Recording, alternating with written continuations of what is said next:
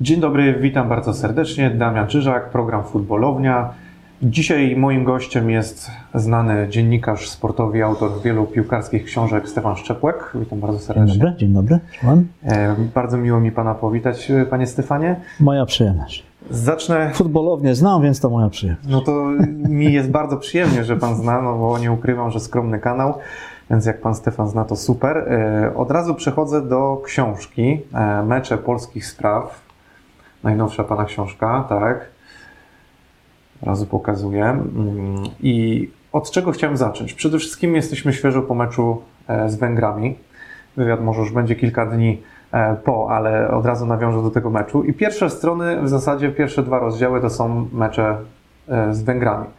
I to co, to, co Pan tu opisuje w tych książkach, to są jeszcze całe okoliczności tego, jak do tych meczów do, dochodziło.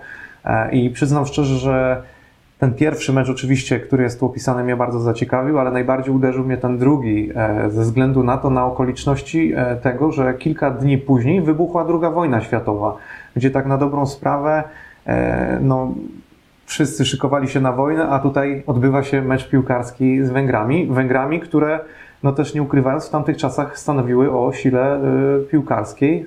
Niekoniecznie my o niej stanowiliśmy, ale faktycznie to było dosyć ciekawe, więc jakby pan tak się odniósł może do tych okoliczności, które mamy dzisiaj piłkarskich i, i meczów z Węgrami, a do tego, co było wtedy. Wie pan, pan y, podaje przykłady dwóch meczów, mówiąc y, o tym, że pisze, jak do nich dochodziło, a o tym jest książka cała. Czyli ja wybrałem 14 meczów wspólnie z, z wydawnictwem SQN. Y, Takich meczów, o których można by, znaczy o każdym meczu, prawie każdym można by powiedzieć coś ciekawego, ale chodziło mi o to, żeby napisać e, o tym, czego przeciętny kibic nie widzi. Czyli mm, to, co jest tam we wstępie napisane, mm, mecz nie zaczyna się wtedy, kiedy sędzia gwizdnie po raz pierwszy, tylko znacznie wcześniej. I towarzyszą temu rozmaite okoliczności. I akurat tak się złożyło, że rzeczywiście wśród tych 14 wybranych meczów są trzy z Węgrami, bo każdy z nich był z jakiegoś powodu wyjątkowy, bo pierwszy to był w ogóle pierwszy mecz historyczny rozegrany w 21 roku, więc 18 grudnia będziemy mieli setną rocznicę. E, czyli to był mecz, e, e, który, do którego doszło 3 lata po odzyskaniu niepodległości, więc Polacy wtedy mieli znacznie poważniejsze sprawy na głowie niż, niż gra w piłkę. A grali przecież, prawda? A drugi, tak jak pan powiedział, 39 rok, 4 dni do wybuchu wojny. To z kolei ludzie myśleli o wojnie, a nie o tym, żeby grać. A jednocześnie ten mecz z Węgrami, którzy wtedy byli wicemistrzami świata i my wygra, wygraliśmy z nimi 4 do 2, też dodał nam jakiejś takiej wiary, bo wprawdzie Węgrzy zawsze byli naszymi przyjaciółmi, bratankami i tak dalej, i tak dalej, ale pamiętajmy, że w 1939 roku to oni byli z Hitlerem, a nie, a nie z Polską. A mimo to przyjechali, yy, zostali przyjęci brawami jak zawsze w każdej sytuacji, więc to wszystko jest, to jest, to jest interesujące. No, a ten trzeci mecz z Węgrami no to jest oczywiście finał olimpijski w 1972 roku, bo tak się złożyło, że o czym zresztą no, wszyscy wiedzą akurat o tym, że mm, to było pierwsze polskie zwycięstwo nad Węgrami od 1939 roku właśnie, w 1972. Tyle lat trzeba było czekać. I można powiedzieć, że wtedy się w jakimś tam sensie skończył ten, ten, ta, ta pewnego rodzaju historia polsko-węgierska. Ona trwa, ale skończyła się w tym sensie, że do tej pory, do tego 72 roku, no my zawsze występowaliśmy w roli uczniów, którzy bardzo często, zwłaszcza na, na po wojnie, zaraz kiedy Węgrzy mieli złą jedenastkę, którzy dostawali straszne wciry, jak to się mówi u nas, no bo tam po 5, po 6 bramek, jak nam wrzucali, to była norma.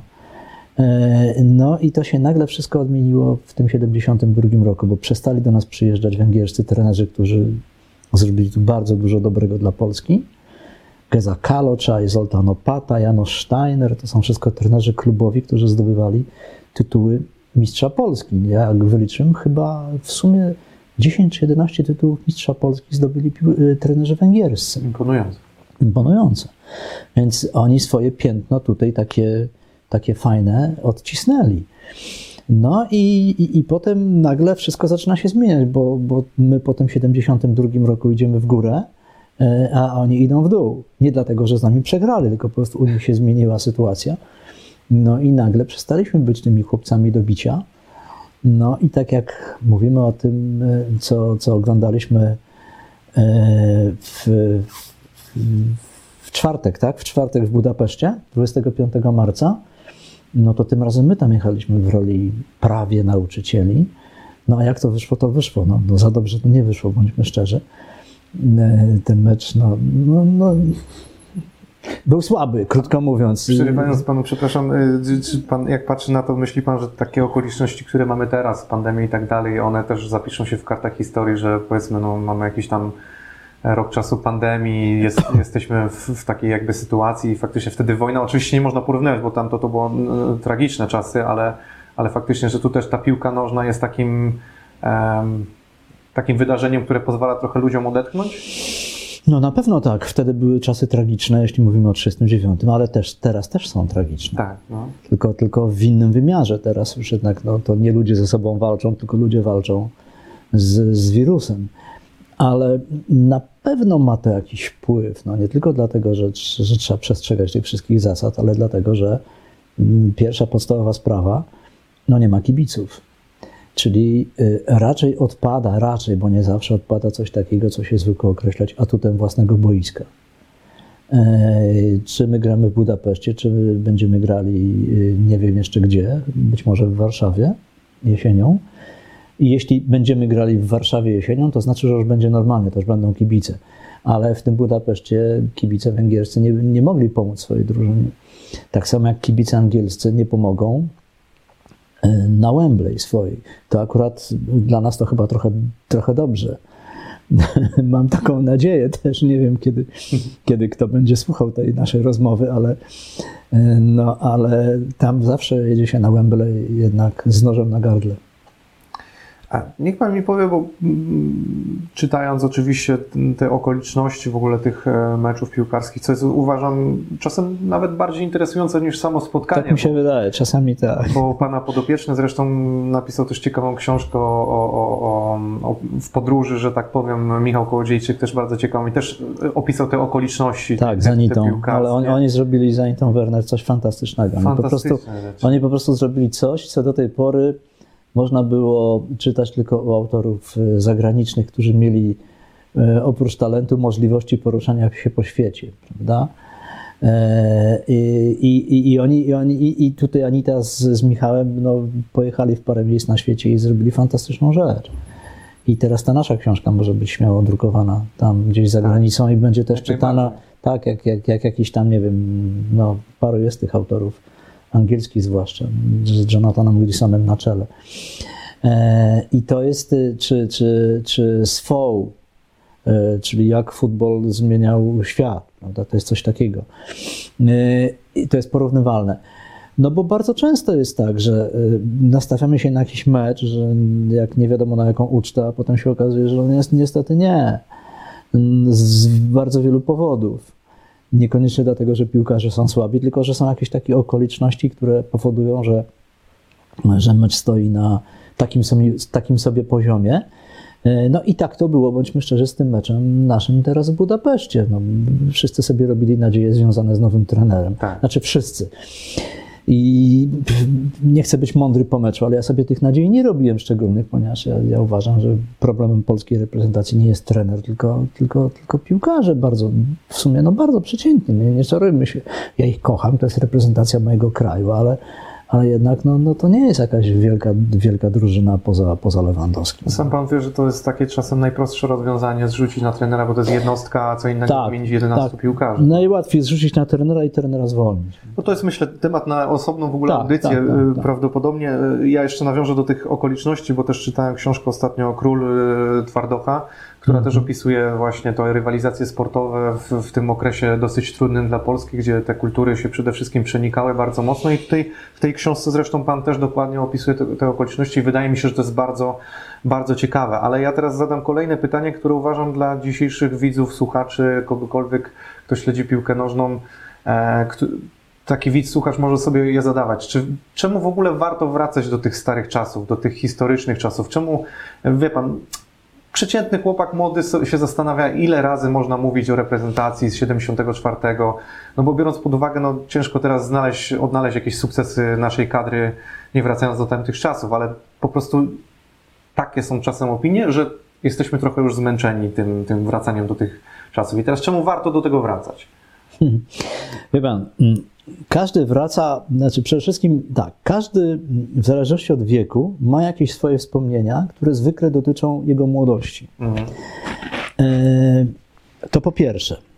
Tak się w moim przypadku, skoro już, skoro już pan ze mną rozmawia, to w moim przypadku tak się szczęśliwie złożyło, że ja jestem w wieku piłkarzy y, wielkiej drużyny Kazimierza Górskiego. E, Czyli jestem ich rówieśnikiem, grywałem z nimi w piłkę.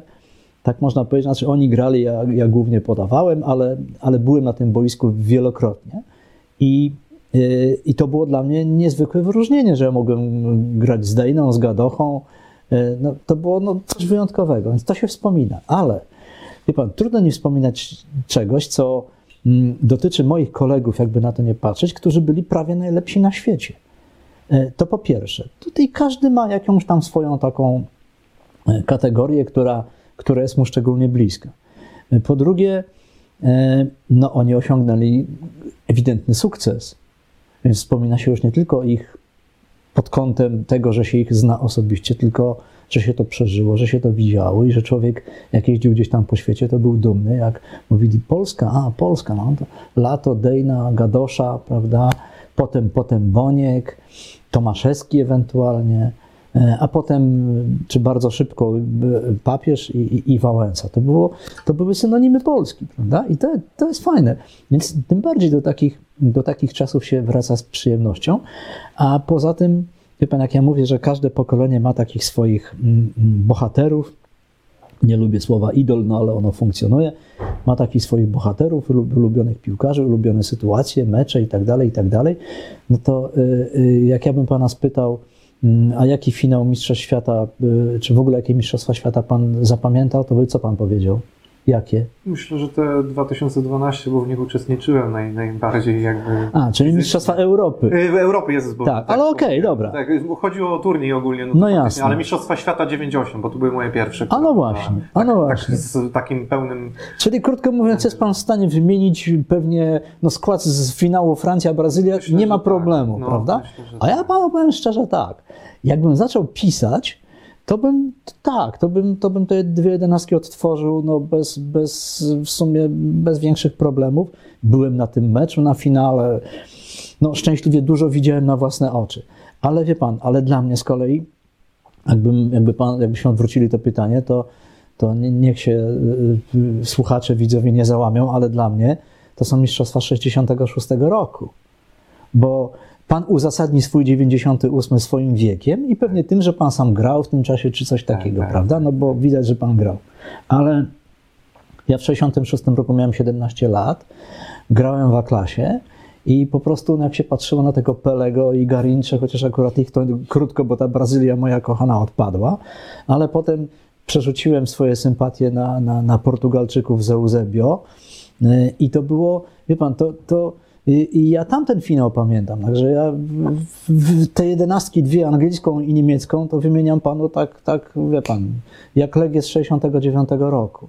Czyli To jest to. To, to nie jest y, nic, y, bo, bo ja się zastanawiam czasem nad tym, czy to jest y, tylko mój problem, czy to jest ogólnie, no, źle nazwałem problem. To jest taka przypadłość wszystkich, że To wszyscy nie jest kojarzą pro- najlepiej... Zwłaszcza facetów, no bądźmy Okej. szczerzy. Czyli tak, najlepiej się tak. kojarzy te czasy swoje młodzieńcze, kiedy człowiek był taki jasne. wolny, bo najwięcej pamięta, bo No jasne. ja się to, tak I kojarzy pan ten mecz, wie pan, z dziewczyną, z Tak, jakąś tam tak. sytuacją, z filmem, na którym byliście, coś tam Wie pan, takiego. śmieję się, to jest ja- super ja i to jest pamiętam życie. I nagle ta piłka schodzi na dalszy Tak. plan, a nie, ale ona tam jest. Oczywiście. I Ja, to, ba- jest, I to jest ta książka. ja bardziej pamiętam składy na przykład, nie wiem, zawodników z ekstraklasy z lat 90., 2000 niż, niż na przykład teraz, nie? Z, tym bardziej, że tamci bardziej zasługiwali na O, pamięć. No, No. Więc to jest takie, taka. Czyli to nie mam się czym martwić, rozumiem? Ale To- skądże znowu, jest pan absolutnie normalny moim zdaniem. Albo ja jestem nienormalny. Okej, ale nie, to ale pan jak się, utwierdził w tym, a pan, że jest, że tak powiem, bardziej doświadczony życiowo, to przynajmniej jestem teraz przekonany. Ale wie to nie pan, jest a z kolei, to, to, jeśli ja pana utwierdziłem, to w porządku, a z kolei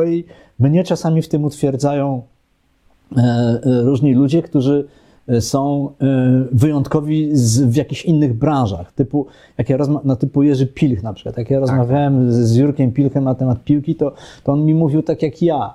I on mi mówił, no bo, też, bo byliśmy mniej więcej w tym samym wieku, on był niewie- niewiele młodszy.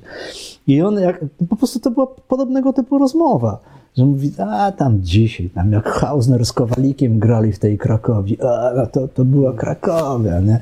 I, I zaczyna mówić, jakieś konkrety, i coś. Tylko z kolei, wie pan, jak się rozmawia z kimś takim jak Pilch, to człowiek, z, mimo że no, byliśmy kolegami, to, to człowiek z każdym kolejnym zdaniem robi się taki coraz mniejszy, coraz, coraz mniejszy, dlatego że to, co ja mówię językiem potocznym, on, on mówi literackim, a jednocześnie normalnym i on wpada na tego typu sformułowania, jakie mnie by nigdy nie przyszły do głowy. Tak. Czyli on po prostu wprowadził futbol do literatury, czego ja nie jestem w stanie zrobić.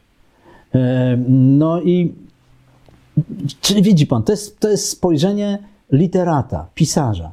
Ale z kolei jak ja rozmawiałem, no bo no mówię, mam ten przywilej wieku, okazuje się, że PESEL bywa czasami zaletą, no bo można, bo ja więcej przeżyłem, więcej widziałem, więcej rozmów w życiu odbyłem, ale jak, jak się rozmawia z, z wybitnymi pisarzami właśnie, czy aktorami, reżyserami, każdy z nich ma inne spojrzenie na piłkę nożną, w ogóle na sport, ale gdzieś tam to się wszystko łączy, że tak naprawdę to nieważne, co kto z nas robi i jaki sukces osiągnął lub nie, tylko ważne, że my wszyscy jednakowo to przeżywamy. I gdzieś tam się, wie pan, w różnych sytuacjach uaktywnia ten zespół Tureta, jak, człowiek, jak coś nie wychodzi, prawda? No tak, tak. Ale to wie pan co, to jest akurat ciekawe, co pan powiedział, bo ja nie ukrywam, że akurat w swoich rozmowach staram się przynajmniej zapraszać czasem gości spoza e, środowiska piłkarskiego, ale którzy się interesują. Był zresztą na tej kanapie Artur Barciś, który który, no, że tak powiem, też tą piłką się pasjonuje, interesuje, może nie jest jakimś wielkim znawcą, ale to zawsze pozwala mi trochę na inne spojrzenie. Ja przypuszczam, No jasne. pan jako wieloletni Każda rozmowa y, rozwija. Pan jako wieloletni dziennikarz, zestawiając się właśnie z Jerzym Pilchem, e, pewnie miał fajną taką odnośnię, zobaczyć, porównać trochę siebie do takiego świata trochę innego, żeby to porównać, czy ja już odleciałem totalnie w tym swoim myśleniu sportowo-piłkarskim i porównać do kogoś, kto jeszcze ma totalnie inne zupełnie spojrzenie. To ma pan rację, z tym, że akurat jeśli chodzi o piłkę, to bardziej Pilchu odleciał niż ja. I to jest też fajne, że mówię, piłka ludziom głowy urywa. W dobrym sensie. Jednak no, no coś, coś jest magicznego w tym, w tym, że ci faceci tam biegają i, i wszystko tak naprawdę od nich zależy na tym boisku. Jasne, a niech mi pan powie, bo to, to jeszcze trochę tak chciałem, ja nie wiem, czy da się na to pytanie odpowiedzieć, bo to jest takie pytanie, no, może nie, nie tylko związane ze sportem, ale w ogóle, dlaczego my powinniśmy pamiętać o historii? E, Nie zadam o historii narodu, ale o historii na przykład naszego sportu, naszej piłki nożnej. Dlaczego o tym powinniśmy? Nie to może trochę jest takie ogólne pytanie, ale czy pan jest w stanie na nie odpowiedzieć? Znaczy pytanie jest ogólne, a odpowiedź będzie banalna. Ja niczego nowego nie Tak, wymyślę. a to może być taka. E, w moim przypadku innej nie będzie. Pan, mógłbym powiedzieć, że no, historia jest nauczycielką życia, prawda? Ale, nie, ale to- to już jest kompletny banał, chociaż prawda. No jednak, wie pan, jak się, jak się nie pamięta o własnych korzeniach, już mówię w przypadku kibica polskiego, no to ten kibic polski jakoś tam powinien być przygotowany, przy, no rzeczywiście przygotowany pod względem wiedzy na, na, na, na temat historii polskiej piłki, ale mm, generalnie im kto, kolejny banał, im kto więcej wie, tym więcej rozumie. E, I ta historia uczy, jakby na to nie patrzeć. I, i można, a w przypadku dziennikarzy, no, jest wielu dziennikarzy pewnie, pewnie e, pan poznał i oni, i oni z, mają z pańską firmą związek jakiś tam. E, I mam czasami takie wrażenie, jak sam rozmawiam z młodymi dziennikarzami, że mm, ich wiedza jest ukierunkowana bardziej na to, co się dzieje dzisiaj. Tam y, ile, jaki piłkarz ma, y, jaką ma garzę, ile ma panienek, jakie samochody, bo to jest wszystko teoretycznie ciekawe. Dla mnie To się klika, dla, To się klika, ja wiem. Dla mnie to w ogóle nie jest interesujące. Oczywiście no, dobrze wiedzieć, prawda, ale, ale y, tego typu wiedza nie pomaga mi wcale zrozumieć piłki. No, czasami może. Jak wiem, że jakiś tam piłkarz ma w głowie głównie właśnie jakieś tam takie tego typu dobra, albo, albo za długo siedzi w kasynie, e, co, co jest zjawiskiem powszechnym jednak, no to, to musi mieć jakiś wpływ na jego grę. Niestety negatywny, prawda? I, ale i, i jako dziennikarz powinienem to wiedzieć, żeby móc tego piłkarza y, sprawiedliwie ocenić.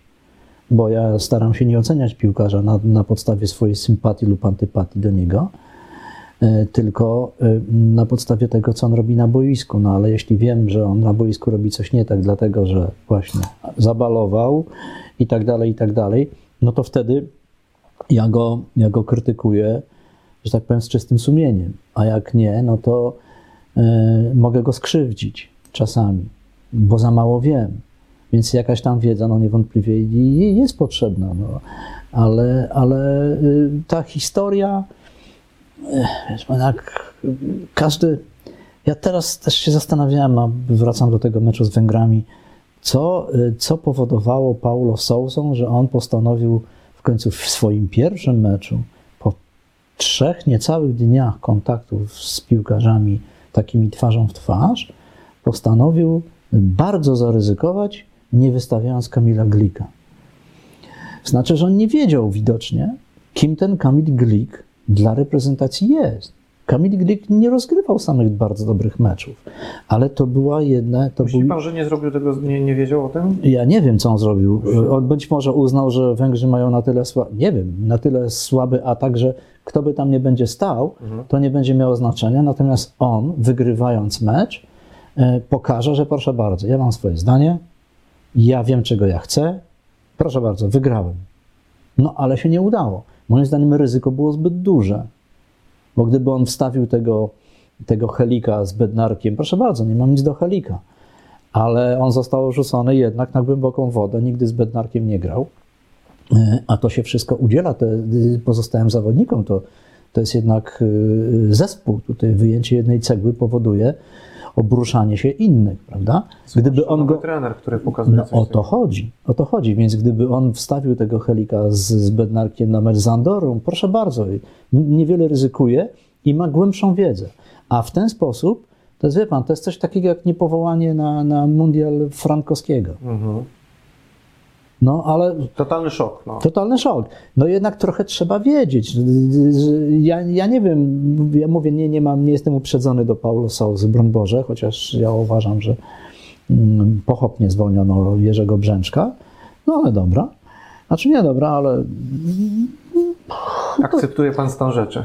Tak, no, nie mam na to wpływu. Myślę, że, że, że to nie było, nie było dobre posunięcie prezesa Bońka, no ale dobrze, stało się.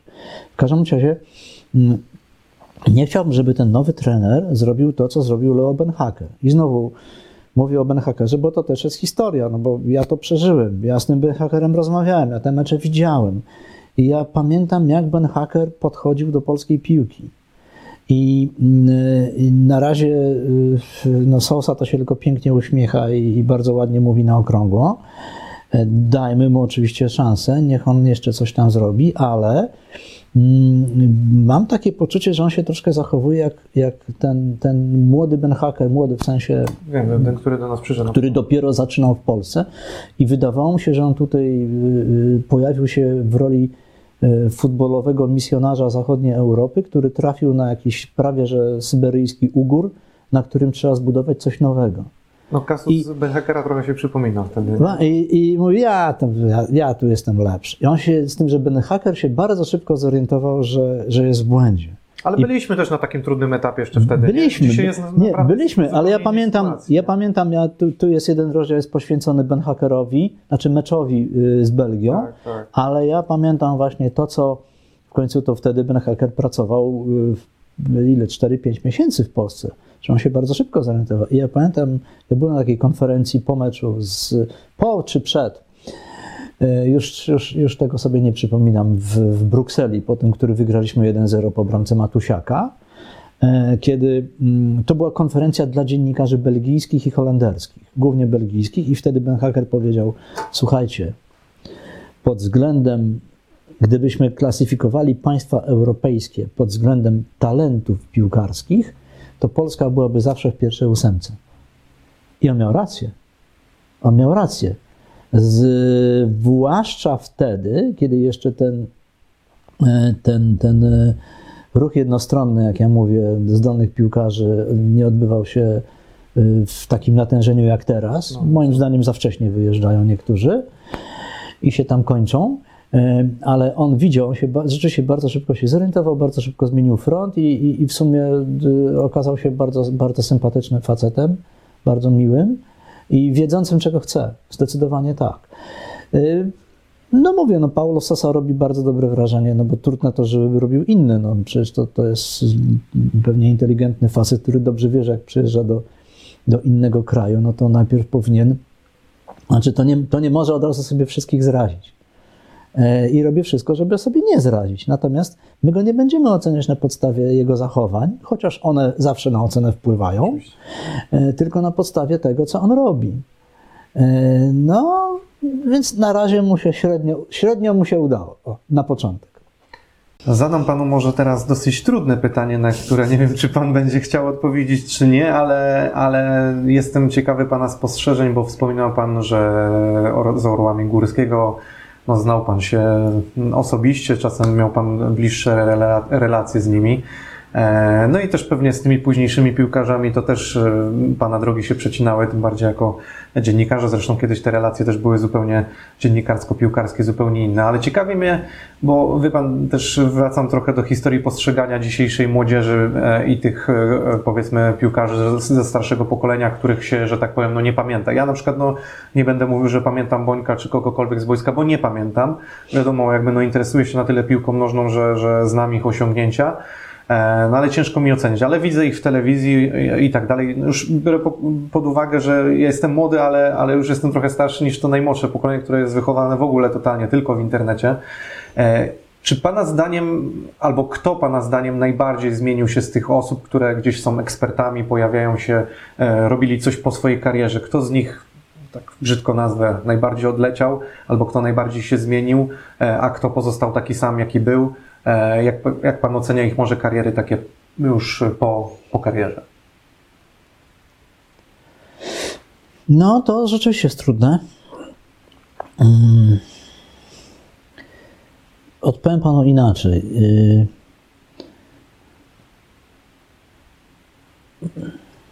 Wojciech Kowalczyk się nie zmienił.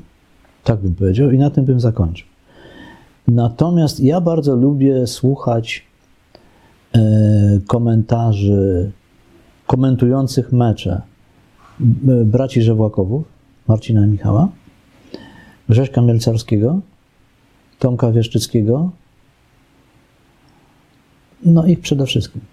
I oni mają prawo e, komentować te mecze i wystawiać oceny, bo oni coś osiągnęli, oni się na tym znają. Rzeczywiście. I, i to jest fajne, że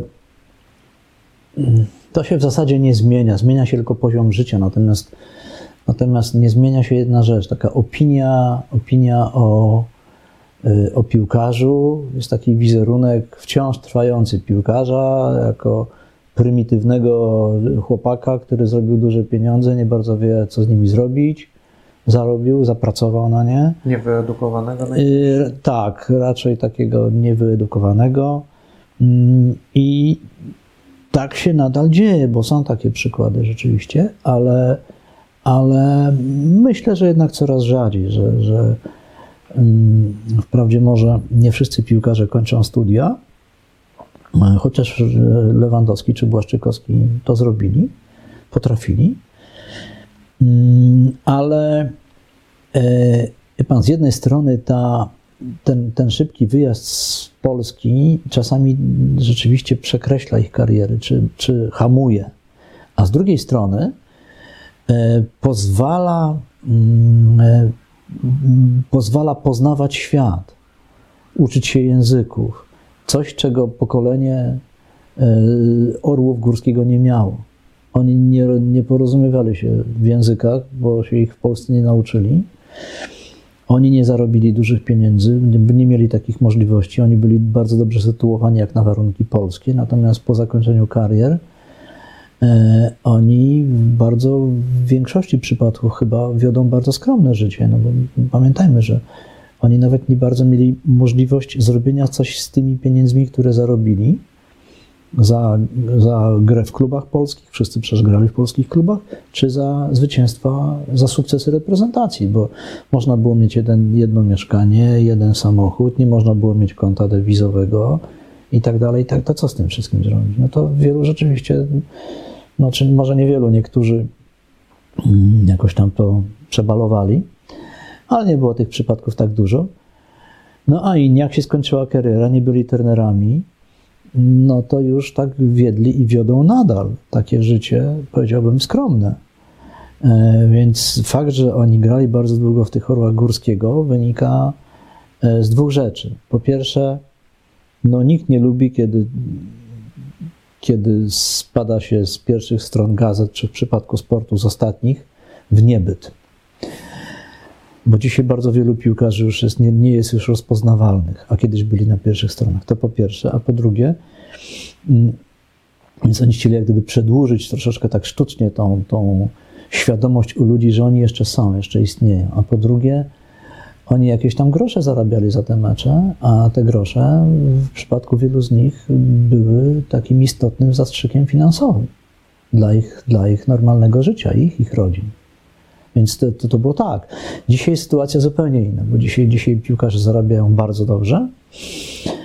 W przypadku polskich, tych, którzy grają w polskich ligach, za dobrze, ale to jest chyba taka tendencja światowa. Znaczy, ja uważam, że zarobki polskich piłkarzy ligowych są niewspółmierne do ich, do ich umiejętności i do tego, co my oglądamy Oczywiście. co tydzień. Natomiast, no wie pan, jak się patrzy na, na umiejętność e, e, gospodarowania pieniędzmi przez, przez Lewandowskiego, czy Błaszczykowskiego, czy, czy Łukasza Piszczka, e, czyli tych, którzy osiągnęli prawdziwe sukcesy i do tego można o nich powiedzieć, że to są bardzo dobre przykłady dla młodzieży pod każdym względem, Tak. bo z nimi się nie łączy żadna afera, prawda? Piszczek miał tam przez chwilę w Zagłębiu Lubin, został w coś wmanewrowany jako młody chłopak. E, Ale tak, no nie. I to jest fajne, że, że dzisiaj ten piłkarz e, zakończy karierę i on będzie nadal funkcjonował. I jak, jak pan mnie pyta o to, kto z nich, z tych, których ja znam jako piłkarzy, poszedł w którą stronę, kto we właściwą, a kto nie, no to tak mniej więcej panu odpowiedziałem, ale mniej więcej. Natomiast, A to muszę pana pociągnąć. ale, ale, ale to tylko to skończę, że, nie, że, że ja jestem przekonany, że za kilka lat, czy, czy właśnie Lewandowski, czy Błaszczykowski, czy Piszczek, Łukasz Fabiański na 100%, jeśli będzie chciał, być może będą robili kariery w mediach jako komentatorzy. Bo oni mają wszelkie podstawy, żeby te kariery robić. No bo właśnie, bo oni są, oprócz tego, że są wybitnymi piłkarzami, no to, to jednak, y, tak jak mówię, to są ludzie, z którymi się żadne, za którymi się żadne brudy nie ciągną, to po pierwsze, a po drugie, to są już ludzie oczytani, kulturalni. Po prostu to jest ktoś taki, kogo chciałbym wskazać jako wzór dla swojego no, wnuka, powiedzmy sobie. Jasne. I to jest to. I to jest fajne. A o, tych, a o tych, którzy grają dobrze i, i, i takimi wzorami nie są, to nie ma co mówić, no bo chyba czasami ludzie błądzą, no i tyle. No. Jasne. Nie, nie dziwię się, bo również podzielam to zdanie. To, to naprawdę wzory dzisiaj do naśladowania sportowców, gdzie ja, jak grając w piłkę, przyznam, że nie miałem ich zbyt wielu, takich jak mają dzisiaj młodzi, bo naprawdę, no biorąc pod uwagę, że nie piją alkoholu, gdzie w tamtych latach 90. to było No, to raczej. była norma. Tak. E, nie mówiąc już o prowadzeniu diety i innych rzeczy. Nie, to o tym to ma zapomnijmy. Tak. ale muszę pana pociągnąć za język, bo interesuje mnie, może wymienię nazwiska, bo, bo pan jakby ich znał i widział, jak byli piłkarzami i po, to chociażby Zbigniew Boniek, Grzegorz Lado czy Jan Tomaszewski, którzy częściej są powiedzmy w mediach albo pojawiali się, to jak pana zdaniem oni się zmienili? Czy oni byli zawsze tacy sami, czy na przykład ich gdzieś tam ta kariera ekspercka, telewizyjna troszkę ich pociągnęła w inną stronę? Jak, jak pan to ocenia? Bo to często osoby, które wypowiadały różne kontrowersyjne czasem zdania i, i, i mieli swoje pomysły. Znaczy, odpowiem panu to, jak sam to odbieram. Y, ch- y, No to zacznijmy od najstarszego z nich, czyli Jana Tomaszewskiego, który był niewątpliwie wybitnym bramkarzem, co do tego nie ma żadnych wątpliwości. Ale wie pan, on, y, mm, ja pamiętam jak, mm, jak jakieś pytałem pana Kazimierza Górskiego, żeby tak ocenił tak wszystkich tam, tych swoich reprezentantów. I pan Kazimierz o Tomaszewskim, którego bardzo lubił, w końcu mu dał szansę, on go, no on go w jakimś tam sensie utrzymał na powierzchni, za co mu się Tomaszewski odwdzięczył. I on powiedział, on mówił o Janku, Tomaszewski mówił zawsze tak. Na, kiedy padało nazwisko, to pan Kazimierz się uśmiechał i mówił Tomek to był bramkarz. I to wyczerpywało temat, można powiedzieć, bo nie wiem, czy, czy pan wie, Tak. czy w ogóle młodzi wiedzą. Bramkarz- Powiedzmy, bramkarz i lewoskrzydłowy, Lewoskrzydłowy. zawsze byli traktowani w drużynie jako, jako ci, którzy mieli nie, tak, nie wszystkie klepki. Tak? I to było uzasadnione, nawiasem mówiąc, bo że bramkarz to wiadomo. No, po prostu facet stoi w tej bramce i nie ma na nic wpływu. Jak nie ma wpływu na to, jak grają jego koledzy, i to są nerwy. To jest rzeczywiście wyjątkowa I sytuacja. w piłce nożnej, jak sama nazwa mówi, broni rękoma. w dodatku. A z tym lewoskrzydłowym to nie każdy wie. Nie? Tak, to nie jest takie jednoznaczne. A wie pan, o Ale co sprawdza chodzi? się też. Y, Jakby genezy, tak przyznam szczerze, jeżeli pan ma jakąś genezę No, tutaj znaczy, no to mam, aż nie, ciekawy. znaczy nie to, ja nie mam przyszykowane, ja to, ja to po prostu wiem, bo, Bo bo to jest historia, bo to, bo, to jest, bo to jest ta historia, o Jasne. którą pan mnie pyta, że jestem na tyle stary, żeby to wiedzieć. Po prostu to jest, y, mm, z tym lewoskrzydłowym to, to wynika z faktu, z czasów jeszcze, kiedy nie było zmian w drużynie, kiedy, kiedy nie można było dokonać zmiany. Pamiętajmy, zmiany to są dopiero, to jest dopiero druga połowa 60 lat. Mhm. E, I wtedy, jeśli ktoś odniósł kontuzję, to nie można go było zmienić. W związku z tym e, były dwa wyjścia. Albo on schodzi, bo już nie żyje, e, albo jeśli jeszcze się jakoś porusza, to się go wysyłało na lewe skrzydło, czyli najdalej od bramki swojej i przeciwnika, żeby przynajmniej nie przeszkadzał. I stąd to jest ta, ta, ta historia o lewoskrzydłowym. Okej, to akurat tego, tego nie wiedziałem. No, natomiast to... tak, natomiast jeśli chodzi o Janka Tomaszewskiego, no to on nawet jak grał, on miał jedną, on miał e, jedną dewizę, e, mogę, mogę powiedzieć, bo on to mówił publicznie, e, no chociaż no tak właściwie w swoim gronie, ale to można powiedzieć. On miał pewnego rodzaju umiejętność robienia sobie m, publicity poprzez jedno stwierdzenie. On zawsze mówił tak. Jak wszyscy mówią, że coś jest białe, to ty powiedz, że jest, że jest czarne, bo dzięki temu cię zapamiętają. I on to robi do dziś. On, Janek Tomaszewski jest mistrzem świata w zmienianiu poglądów. I tyle. I tyle. Oczywiście on się na piłce zna na tyle, żeby powiedzieć coś sensownego zawsze, ale czasami palnie coś takiego, że, że nie wiadomo, co z tym zrobić. Mm, A potem idzie w zaparte, jak to się mówi. Broni swojej tezy. Tak, tak, tak, tak. N- Natomiast Grzegorz Lato, y, Grzegorz Lato za bardzo nie komentuje, niech pan zwróci uwagę. Nie, nie, faktem jest, że on nie udziela się już tak, A, jak nie, kiedyś, Grze- ale trochę nawiązuje do tej jego prezesury. Grzesiek Lato najlepiej czuł się na boisku. Ja tak sądzę. Natomiast Zbigniew Boniek jest niewątpliwie e, człowiekiem bardzo inteligentnym, z wyjątkowo rozwiniętymi cechami przywódczymi. On taki był na boisku e, i taki jest jako prezes. I on jest taki w każdej sytuacji. On nie lubi stać z boku. I to jest akurat, no, tacy piłkarze są potrzebni. E, Przecież on, przychodząc do Zawiszy, do, z Zawiszy do Widzewa, jako ile on tam, 20-letni chłopak, on już wszedł do szatni i już rządził. Starsi patrzyli. I ten widzewski, Zresztą ten czytałem- widzewski charakter to jest charakter Bońka. Mhm.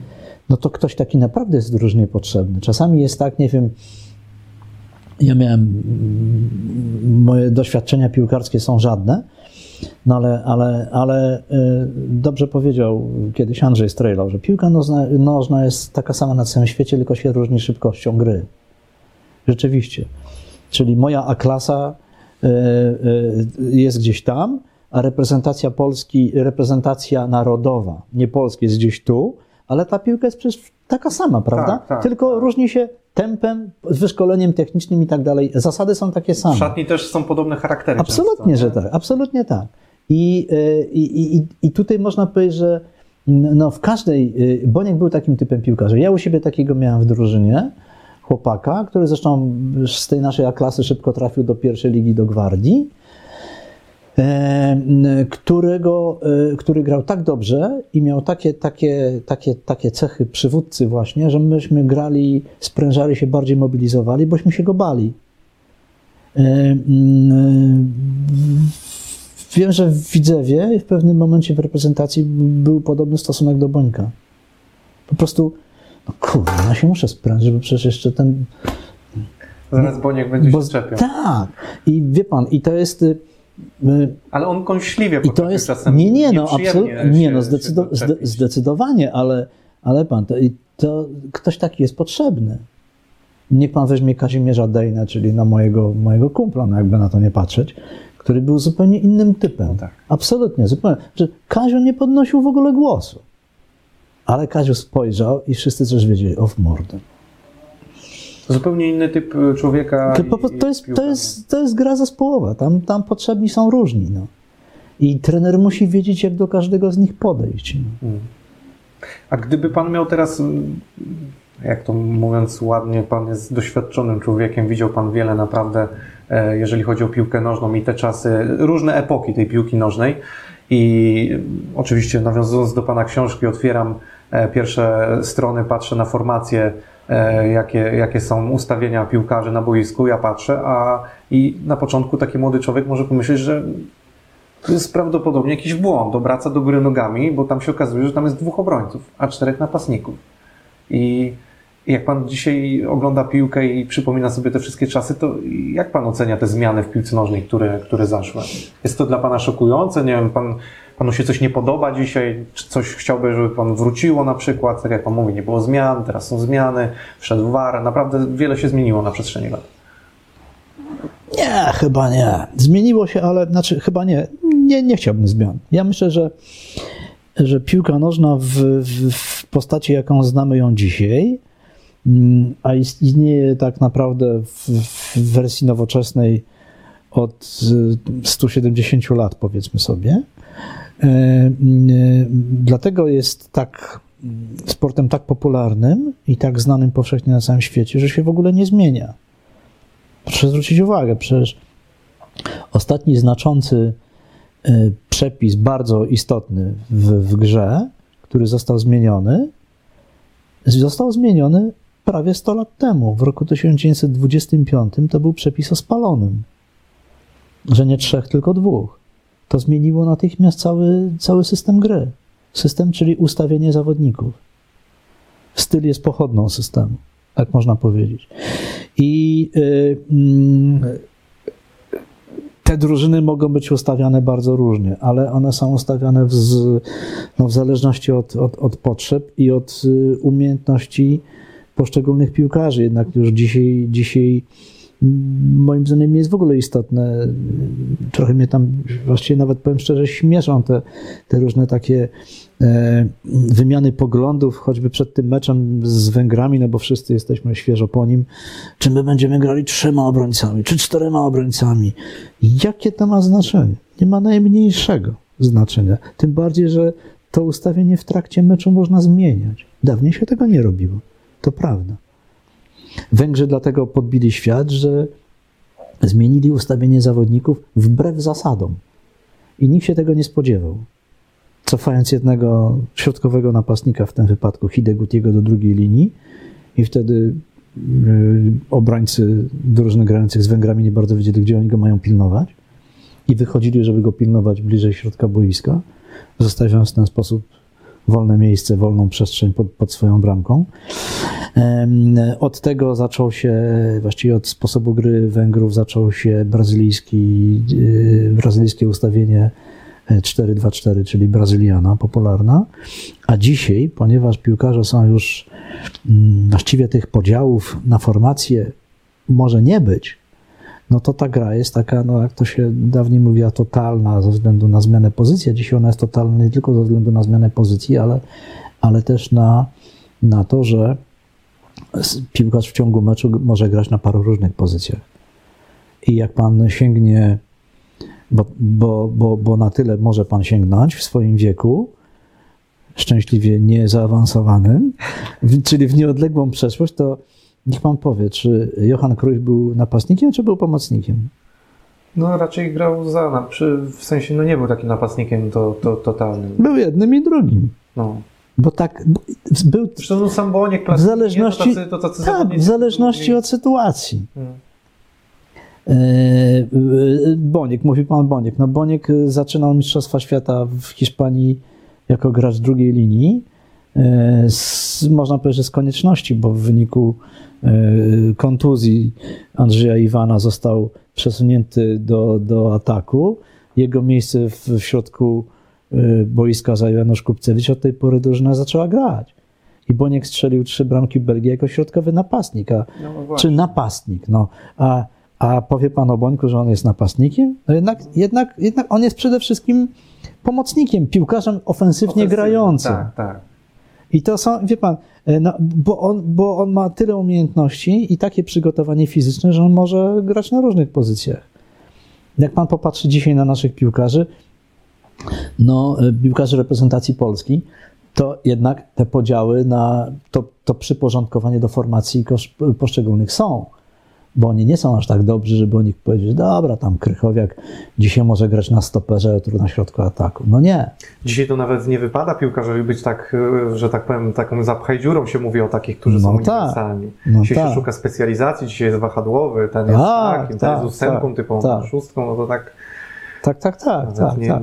Więc piłeczka się tak zmienia. I, I w sumie, no, znaczy, no, dla mnie to jest absolutnie naturalne, że się tak zmienia. Okej, okay, nie ma pan z tym żadnego jakby nie, problemu z tym, nie, co się absolutnie. zmieniło na, przez, Ab, przez absolutnie. E, absolutnie. A patrząc na piłkarzy, bo wie pan, tak jak właśnie jesteśmy przy tych historycznych piłkarzach, e, jak pan wspomina w ogóle tych e, swoich idoli piłkarskich, tych, których pan podziwiał, czy opisywał nawet, widział, spotkał, no ja jestem akurat w wieku Roberta Lewandowskiego, więc jestem jego jakby pokoleniem i, i, i znam tych piłkarzy lat 90. Zresztą na, na kanapie, czy w ogóle wywiady robię też raczej ta kadra Wójcika, e, to, to jest gdzieś coś, kogo ja pamiętam, 98, 7, to, to tak jak ja zaczynałem się tą piłką mocno interesować. E, a jak pan wspomina tych wszystkich piłkarzy, no bo powiedzmy i pan widzi dzisiaj Messiego, Ronaldo, ale pan mógł oglądać Maradonę, tak? No to to jest myślę ciekawe porównanie tych piłkarzy, tych pokoleń.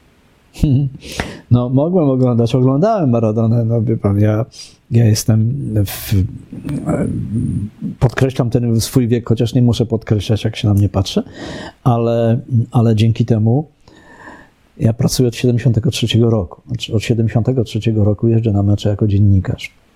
Wcześniej byłem kibicem i, i, sam grałem, jak mówię, czyli tak naprawdę to ja mam mm, taki właściwie prawie codzienny kontakt z piłką od roku 1964, bo wtedy podpisałem swoje pierwsze zgłoszenie do klubu.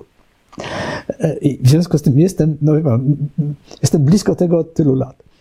I e, no, moim szczęściem i zawodowym, i każdym innym, bo w moim przypadku jest o tyle fajnie, fajnie się złożyło, że moja praca jest moim hobby. To ja tego każdemu życzę. Ja się nie męczę, ja już nie muszę pracować, ale, ale ja to lubię. I, I dzięki temu, że ja tyle pracuję, można było troszkę pojeździć po świecie, coś tam oglądać, no to ja i rozmawiałem z piłkarzami, z ludźmi, trenerami wielkimi i tak dalej, z George'em Bestem włącznie. E, I, e, no i widziałem wyjątkowe sytuacje. I rzeczywiście ja miałem wyjątkowe szczęście, bo kiedy byliśmy na Mistrzostwach Świata w Meksyku w 1986 roku, ja wtedy pracowałem w piłce nożnej i pojechały dwie osoby z redakcji. Mój szef, redaktor Stefan Grzegorczyk i ja. I on, on był przy reprezentacji Polski, a mnie powiedział, wybierz sobie jakąś drużynę, którą będziesz pilotował. I ja sobie wybrałem Argentynę. I z tych Tamilu, siedmiu meczów, które Argentyna rozegrała nim do fina z finałem włącznie, ja widziałem na żywo pięć. Więc ja widziałem, jak Maradona strzela bramki ręką i, i po tym rajdzie. Nikt mi, nikt, nikt mi tego nie odbierze. No jest... Nikt mi tego nie odbierze. Więc wie pan, a jednocześnie ja niestety mam pewną skazę, tak bym powiedział, bo wie pan, ja e, staram się być e, sprawiedliwy w swoich ocenach, ale mm, ta skaza polega na tym, że e, e, znaczy, ja śmieję się, że to jest skaza. Ja po prostu, jak kogoś lubię, to, to jak on mi przejedzie, wie pan, zakonnicę na pasach po pijaku, to ja go będę bronił. I e, czasami jest tak, że ja się, ja, ja kiedy mam jakieś tam wątpliwości, to a to albo o kimś nie napiszę, no przyznaję do tego, przyznaję się do tego, albo będę go wybielał, mm, bo wiem, że to jest przyzwoity człowiek. Po prostu tak. Wiem, że ten, ten facet nie zasługuje na jego, oczywiście jego trzeba sprawiedliwie ocenić, ale nie można się na nim wyżywać. I ja go nie mogę obrażać jako człowieka, ja go mogę skrytykować jako piłkarza czy, czy trenera, ale ja go nie mogę obrażać. A to dzisiaj, dzisiaj, wie pan, dzisiaj najlepiej się hejt sprzedaje niestety. No. Oj, I to jest, i to jest takie, więc mm, poza tym ja nie, ja nie em, jestem innym, ja nie jestem typem dziennikarza newsowego. Ja jestem tylko na Facebooku, nie chcę być na Twitterze. I oczywiście ja, to no nie czarujmy się, ja przy moich kontaktach ja wiem więcej niż przeciętny kibic na pewno i, i, i, i większość dziennikarzy, ale ja tego w ogóle nie wykorzystuję, ja to sobie zatrzymuję dla siebie. Ja mógłbym wrzucać codziennie jakiegoś newsa, którego wszyscy by klikali i powtarzali, a za siódmym razem ktoś by to już y, traktował jako swój news, bo to tak działa, jak pan dobrze wie. E, Ale ja tego nie robię, po co mi to? To jest, to jest, ja to wiem dla siebie. Ja nie muszę od razu poinformować całego świata o tym, że ja wiem więcej, lepiej i szybciej. Nie. No i tak, mógłby pan sobie pozwolić na coś takiego, bycie trochę jak świętej pamięci Paweł Zarzeczny, żeby już troszeczkę rzucać takimi szpilkami, czasem wbijać tam, bo mógłby, tak jak pan mówi, ma pan wiedzę zakulisową dosyć dużą.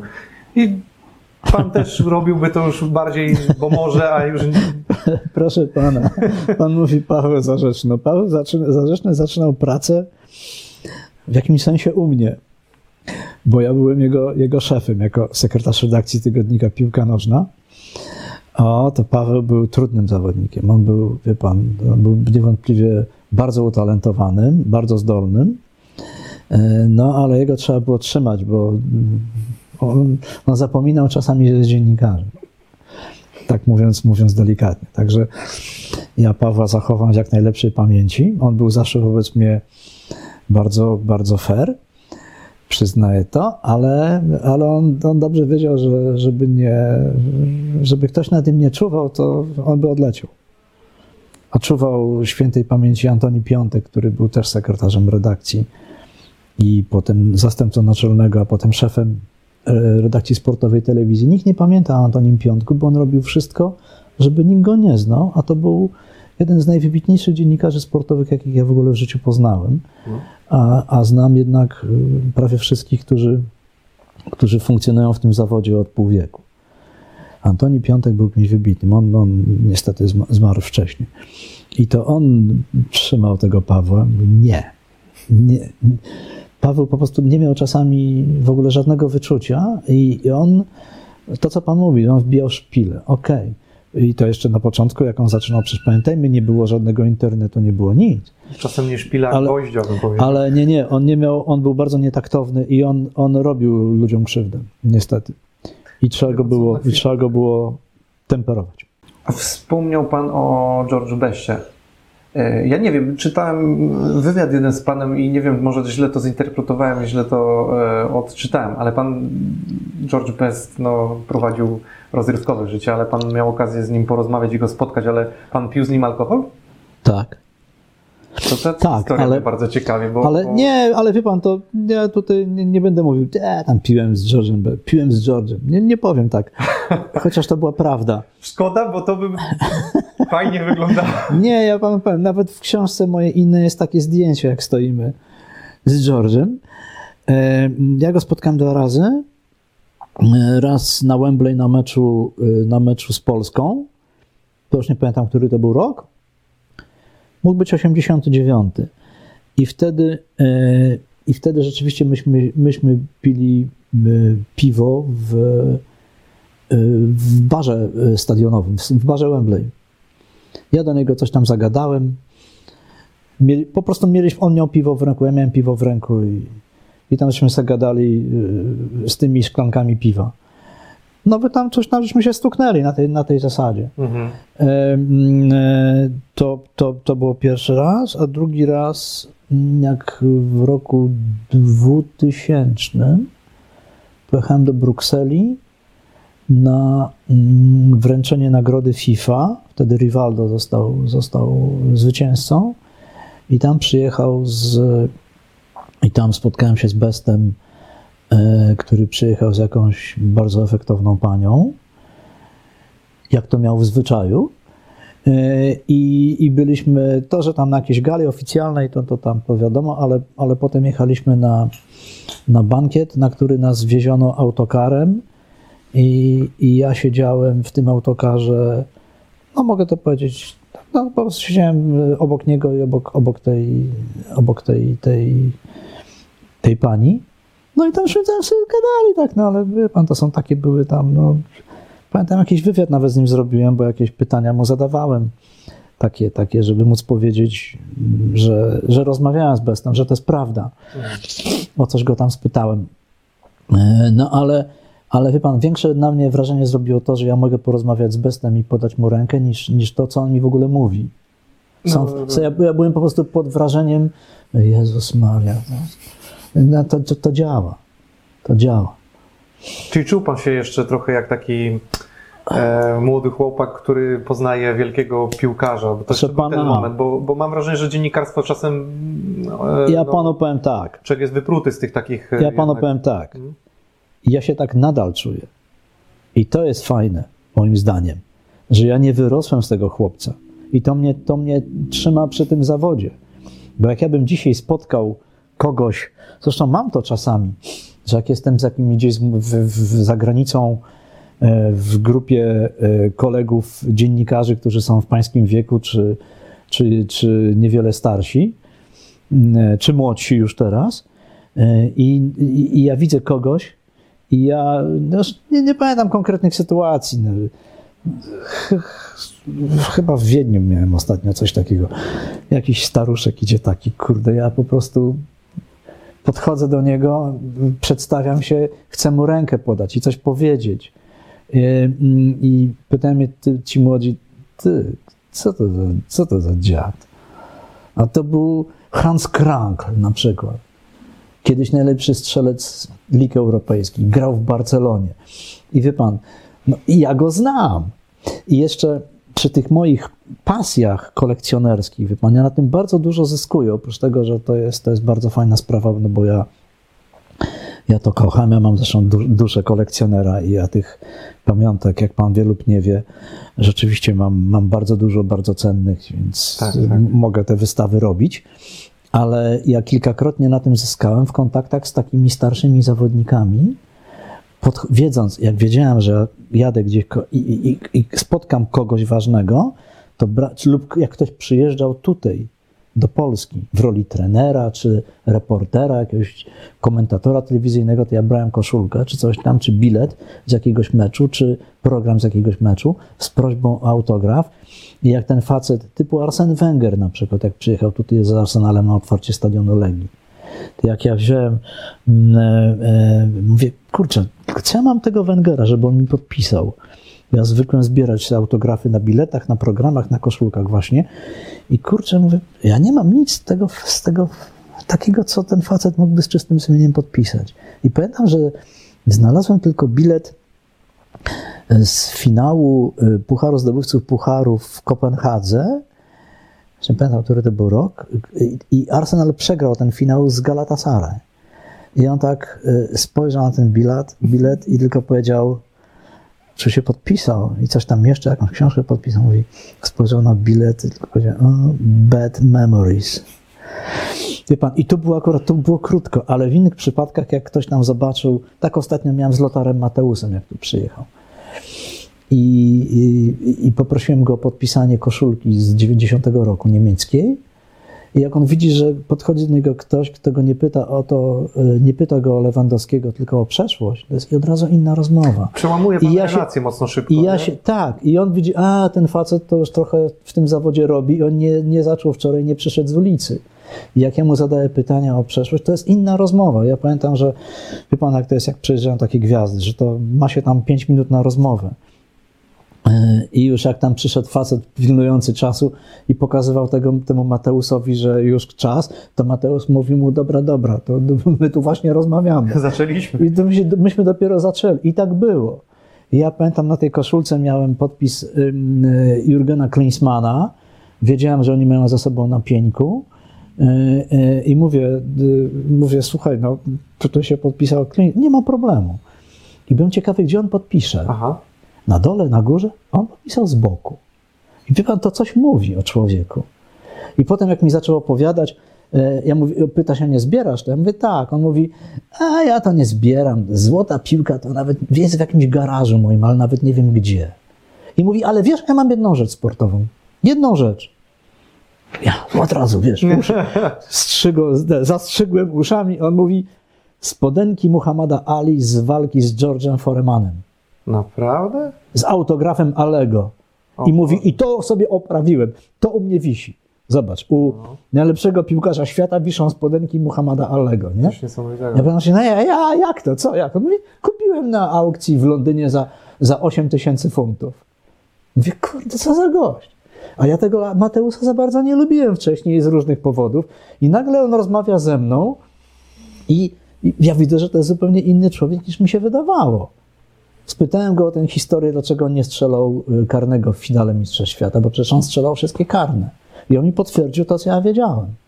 Że jemu kazali grać w butach Adidasa, mimo że miał całe życie umowę z Pumą, no bo federacja, bo Deutscher Fußballbund miał umowę z Adidasem, przez wiele lat tak było. Mhm. I mówi, mnie te buty w ogóle nie pasowały.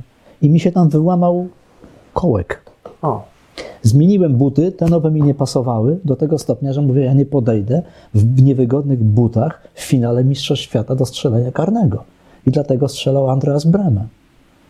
No to wie pan, to się pan tego z książek nie dowie. oczywiście. I- No, ale i to jest- pod i to uwagę jest takie to. źródło, to już w ogóle. I, i, to, no. i, to, I to jest to. To ja takich sytuacji to miałem Jezus Maria. Mhm. A niech pan mi powie, a propos pana kolekcji, będąc przy tym, przy pana pasji, to jakie najcenniejsze są pana okazy, takie, które za nic w świecie, no przypuszczam, że żadnego by pan nie oddał, ale Nie, nie oddałbym. taki, taki no jakby naprawdę musiał pan, to i oddałby pan, nie chcę powiedzieć życie, ale coś, coś w tym, to, jak by to wyglądało z pana strony? Nie, nie. Po, Już abstrakcyjnie pytam, może... Po pierwsze tak, po pierwsze skrajnie, tak. Nie, ja rozumiem pana, znaczy rozumiem i intencje pytania, ale po pierwsze tak, ja się niczego nie pozbywam. E, Czasami wymieniam rzeczywiście. E, No, no, no co ja panu powiem, jak ja mam 10 koszulek Kazia Dejny, e, wszystkie jego, oryginalne, łącznie z tą, w której nie strzelił karnego w Argentynie, łącznie e, z koszulką z ostatniego meczu w życiu, no to to ma wartość? To ma cenę? Znaczy to ma, to ma wartość? To jest Znaczy, bezcenne. Przychodzi do pana szejk, przylatuje, mówi 10 milionów złotych. Nie. Nie, 20? nie, nie, Sto? nie, nie, nie, nie, no nie. Y, Jak miałem tutaj wystawę z okazji Mistrzostw Europy w Pałacu Kultury najpierw, a potem, a potem na Stadionie Narodowym i w Ołomuńcu w Czechach, mm, i przyjechała tutaj, mm, e, e, przyjechali dziennikarze niemieccy, wśród, wśród których był e, wtedy wydawca, mm, wydawca Kikera, jak on się nazywał, nie pamiętam, e, Holzschuch. Bardzo znana postać, tak. I jakby pan zobaczył zdjęcie, powiedział, o, ta. I oni by, a, a, a, a, jakie super rzeczy. Porobili zdjęcia i miesiąc później ja dostaję najpierw telefon, ale nie wierzyłem, myślałem, że ktoś mnie podpuszcza. Ale mówię, to napisz mi, napisz mi maila. I facet napisał w imieniu powstającego Muzeum y, Piłki Nożnej Niemieckiej w Dortmundzie, y, że oni widzieli na tej wystawie zieloną koszulkę Franza Beckenbauera z meczu z Polską na stadionie dziesięciolecia. Więc zielona w tamtym czasie, w tamtym czasie Niemcy prawie w ogóle nie grali w zielone, więc to był w ogóle rarytas. Oni tego nie mieli nigdzie.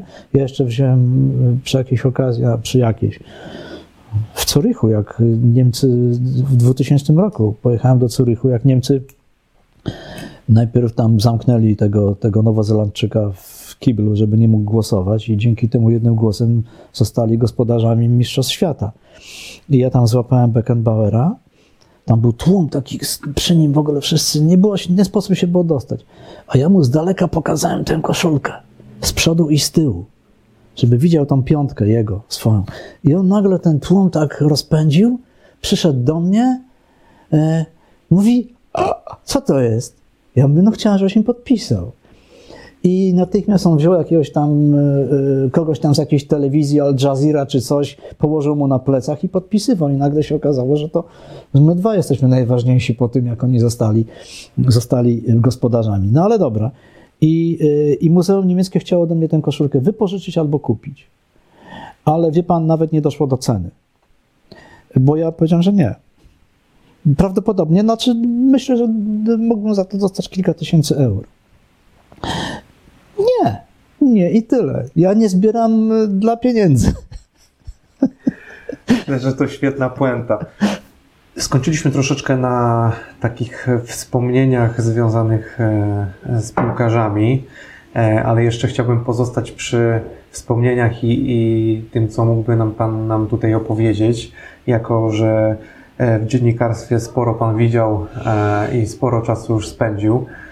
Poznał Pan mnóstwo ciekawych osób, sportowców. Był Pan na wielu wielkich wydarzeniach. I nie ukrywam, że interesują mnie trochę też tego kulisy. To, co Pan opisuje w swojej książce, czyli tą całą otoczkę, bo samo wydarzenie, wszyscy widzieliśmy te wielkie wydarzenia, ale co działo się wokół z Pana perspektywy jako dziennikarza, e, te wszystkie może takie najciekawsze wydarzenia, może takie relacje, czy jakieś wielkie wydarzenia, podczas których Pan poznawał ciekawych ludzi i miał jakieś okoliczności, które, które Panu zapadły w pamięć może. I też o tych postaciach, które ewentualnie Pan poznał, tak, wielkich, które też Panu zapadły w pamięć. Wie pan, tego było bardzo dużo rzeczywiście, bo ja byłem na ilu? Na, na siedmiu mistrzostwach świata, na, na wszystkich mistrzostwach Europy od 1988 y, roku.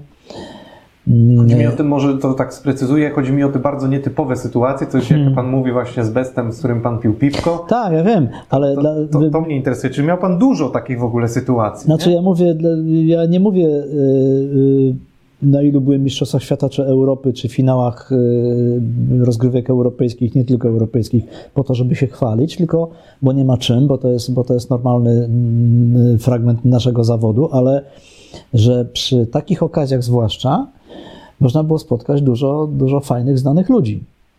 I jeszcze były w dawniej takie czasy, że można było z nimi porozmawiać. To znaczy, mam na myśli y, przede wszystkim dawnych piłkarzy, którzy po zakończeniu karier pracowali jako komentatorzy telewizyjni, bo to było najczęściej spotykane, lub radiowi.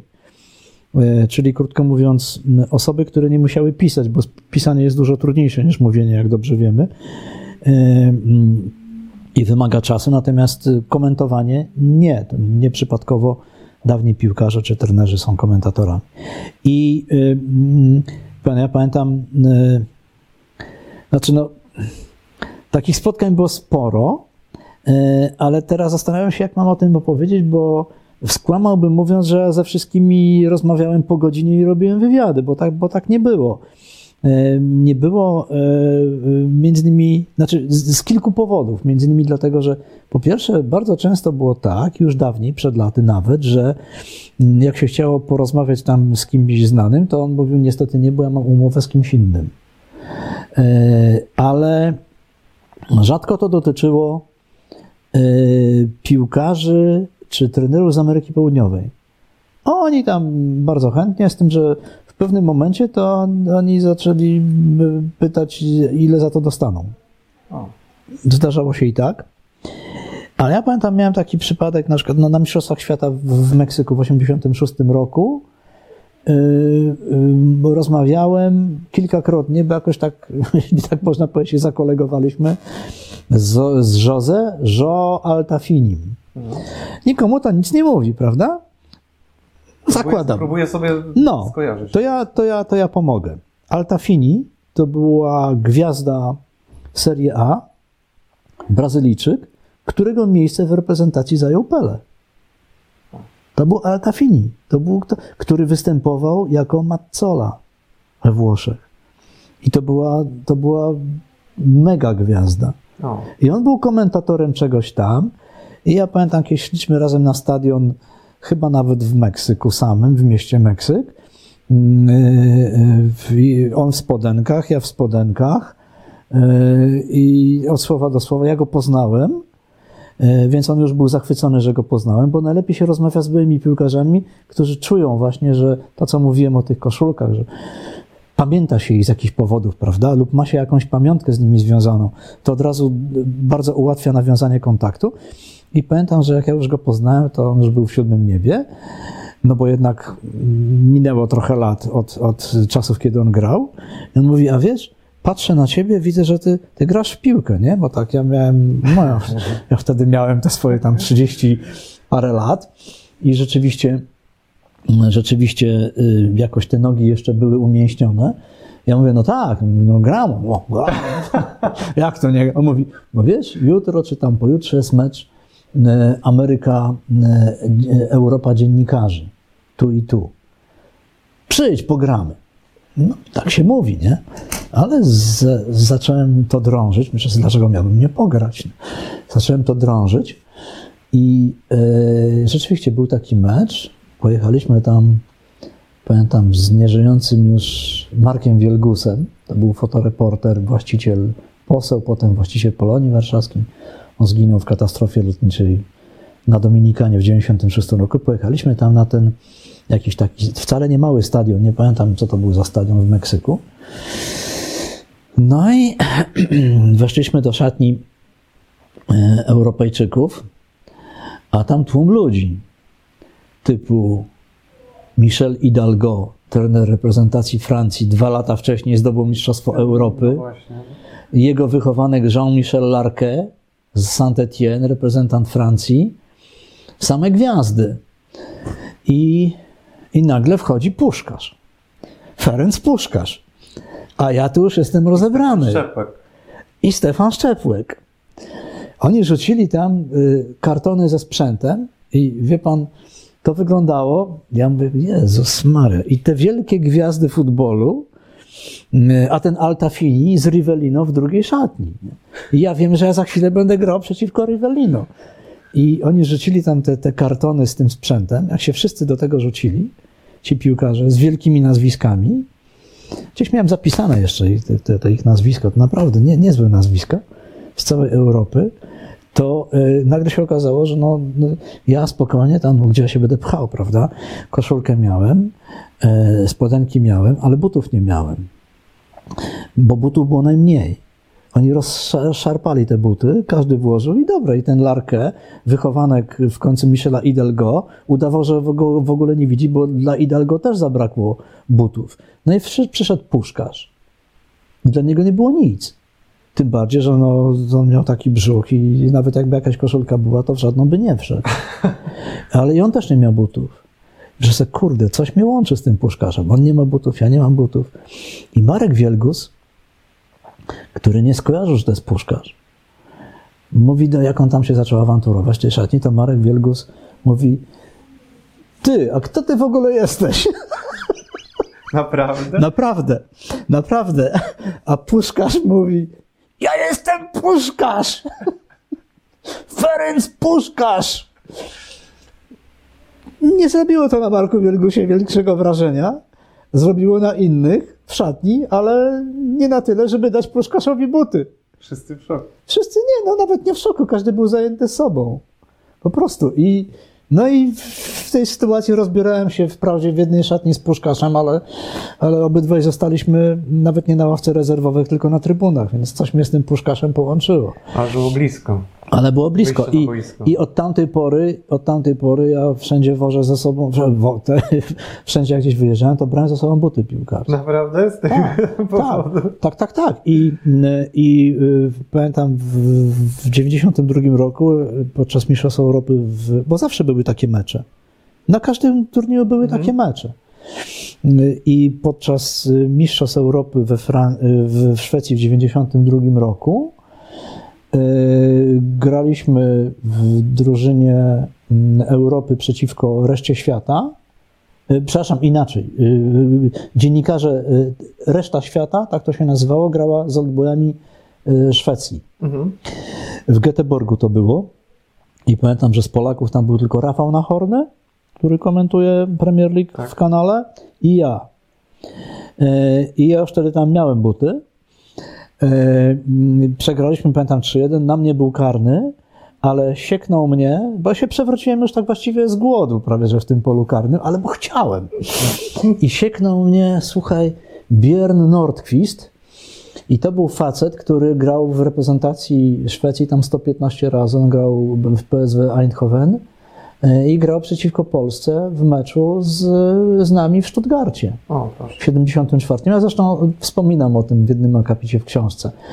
Więc ja już byłem taki rozanielony, że mnie sieknął ten, ten Nordquist, że, że po meczu jak podszedłem do, do, do niego, to on i Ralf Edström, który też, napastnik, który też grał w tym meczu, znieśli mnie z boiska. I mam nawet takie zdjęcie. O, proszę. A gdzie pan grał, że pan się znalazł w tym polu karnym? Rozumiem, że ofensywnie. No, chyba grałem gdzieś jakiś, jako, jako ofensywny pomocnik, tak, tak. Ale, ale powiem szczerze, że mam jedną traumę związaną z takimi meczami, bo mm, jak byłem na mistrzostwach, e, e, na, na, na turnieju Puchar Afryki, Puchar Narodów Afryki w Tunezji w 90 którym? Czwartym chyba roku, mm, to też był taki mecz zapowiadany, no i czasami jest tak, że jak nie ma chętnych do grania, to się, y, to się, to organizatorzy podają nazwisko jakiegoś wielkiego gracza, y, który na pewno będzie, żeby zachęcić innych do grania. I tym razem podali nazwisko Bobby Charlton. Ojej. Bobby Charlton był moim absolutnym faworytem. Ja go uwielbiałem. Jak Anglia wygrywała mistrzostwo w 1966 roku, to dla mnie najlepszym zawodnikiem nie był Bobby Moore, tylko Bobby Charlton. No, rzeczywiście on był genialny. I myślę sobie, kurde, mogę zagrać z Charltonem w jednej drużynie. W drużynie reszty świata przeciwko Afryce. E, Jestem jeszcze, jeszcze w formie, to jest tam, te, ile ja tam mam lat wtedy, no. Niedużo. E, I, e, ale myślę sobie tak, ile razy tak było, że oni mówili, że ktoś tam przyjdzie znany, a na pewno nie przyjdzie. Poza tym zwykle to jest tak, że na ogół to, jest, to, to bywało tak, że tak, tak jak w tym Meksyku, chętnych do grania to było 40, w związku z tym kto pierwszy, ten lepszy. To tam... Niestety, tutaj było tak, to było w samym Tunisie. Ja nie poszedłem na ten mecz, ja tam olewam. Okazało się, że do grania było 10 zawodników i, i Bobby Charlton był. Ojej. I ja sobie tego nie mogę darować. Nie mogę sobie darować, po prostu. No. I że nie grałem Jak z nie tym Charltonem, nie że nie, mam, że nie mam z nim z- wspólnego zdjęcia w takich samych koszulkach i tak dalej, i tak dalej. Nawiasem mówiąc, y, mógłbym mieć takie, takich zdjęć z wybitnymi ludźmi futbolu y, bardzo wiele, tylko że żałuję, że o to nie dbałem. Po pierwsze, nie robiło się telefonami, jednak to było jakieś tam utrudnienie. Po drugie, no nie, nie, nie, nie zawsze wypadało. I, i albo w, tak jak w przypadku Dejny, który w końcu był moim bardzo bliskim kumplem, ja nie mam z nim wspólnego zdjęcia. A nie mam dlatego, bo był bliskim kumplem. To dla pana to było To co ja, se- to co ja sobie naturalne, będę robił zdjęcie z kimś, kogo mam na co dzień? no. Jasne. No i A kto z takich wielkich e, piłkarzy, czy, czy nie wiem, może dziennikarzy, czy jakichś wielkich osób na panu no, zrobił wrażenie negatywne? Rozczarował się pan tą osobą. kurczę, ja jestem tak skonstruowany, że ja pamiętam zwykle to, co dobre. Bo wie pan, bywa tak, że idealizujemy swoich idoli, czy tych wielkich, te wielkie postacie, a, a Tak, ja wiem o tym, doskonale wiem. pana rozczarował, nie? Czasem nawet lepiej nie poznać swojego idola, tak się mówi. O tak, czasami tak. Czasami tak. Ale też to działa. Nie, to ja inaczej na to panu odpowiem, że jakoś pewnie bym znalazł kogoś y, takiego, ale to mi przyjdzie do głowy, do, jak skończymy już rozmowę. Tak to na ogół jest, ale ja pamiętam, że mm, miałem coś takiego, jak mm, poszedłem pracować do telewizji. E, To był rok 90. Yy, Ja tam byłem zastępcą szefa redakcji sportowej, bo to była pierwsza władza, że tak powiem, niekomunistyczna, czyli po 1989 roku. I, i, I telewizja szukała kogoś, kto ma jakieś doświadczenia już w kierowaniu ludźmi, ja byłem przez tam 12 lat sekretarzem redakcji piłki nożnej. I, yy, no ale podstawowa rzecz, ja nie byłem w partii. Szukali takich, którzy nie byli umoczeni w żadną partię. E, I jak poszedłem do tej telewizji w 90 roku, zresztą trwało to krótko, bo potem się okazało, że kto inny przyszedł i, i tak dalej. E, e, Nieważne, w każdym razie ja myślałem, że ci ludzie w telewizji to jest w ogóle elita kulturalna, intelektualna, bo ja ich oglądałem. Bogowie, prawda? No tak, tak. No i w wielu przypadkach tak było, ale w bardzo wielu byłem bardzo rozczarowany. Bardzo, bardzo. I to dotyczyło właśnie takich bardzo znanych nazwisk. Jeszcze wiem, że Pan wspominał w jednym z wywiadów chyba o Maradonie, ale nie wiem, czy miał Pan okazję o nim, z nim rozmawiać bezpośrednio, jakiś tam z nim kontakt, ale wiem, że Pan mówi, że trochę, trochę Pana rozczarowywał jako człowiek, mimo że był idolem i no, boskim piłkarzem. Mhm. Znaczy, nie, nigdy nie rozmawiałem z Maradoną, yy, ale yy, byłem od niego tak, jak, jak, jak teraz do pana, w takiej odległości od pana. On przyszedł na, do biura prasowego w Meksyku na Mistrzostwach Świata. Już nie pamiętam, czy po tej bramce, z, po tych bramkach z Anglią, czy nie. W każdym razie y, przyszedł, y, y, bywały takie zwyczaje, że, że te, w tych biurach prasowych pojawiali się, odwiedzali nas tam wybitni ludzie. I on przyszedł z Juanem Antonio Samaranczem, czyli prezydentem MKOL-u. I muszę powiedzieć, że zrobił na mnie jak najgorsze wrażenie, ponieważ on, on miał ile wtedy? 26 lat. E, niecałe, 25. Mm, I on patrzył na tych dziennikarzy z całego świata tak z góry, i tak jakoś, pan, takie miny robił, zupełnie jakby nie miał mięśni śmiechu. No, przez grzeczność by jakoś tam się uśmiechnął, zagadał. Nie, zupełnie nie. I to było dla mnie dość dziwne. Jednak. Nie pasowało mi to do niego. Potem, potem już jak się więcej o nim dowiedziałem, no to w sumie no, to do niego pasowało. No. Ale też oglądając ten film ostatnio o nim, Świetny film. e, był Pan w stanie zrozumieć trochę to jego zachowanie, Tak, to, tak, że faktycznie tak. no, był oblężony. Tak, tak, tak, zdecydowanie tak. Zdecydowanie. Wie pan, ale to jeszcze wynika z, z innej rzeczy, że no, on został cudownym dzieckiem bardzo szybko. E, czyli on miał skrócony ten okres e, dzieciństwa.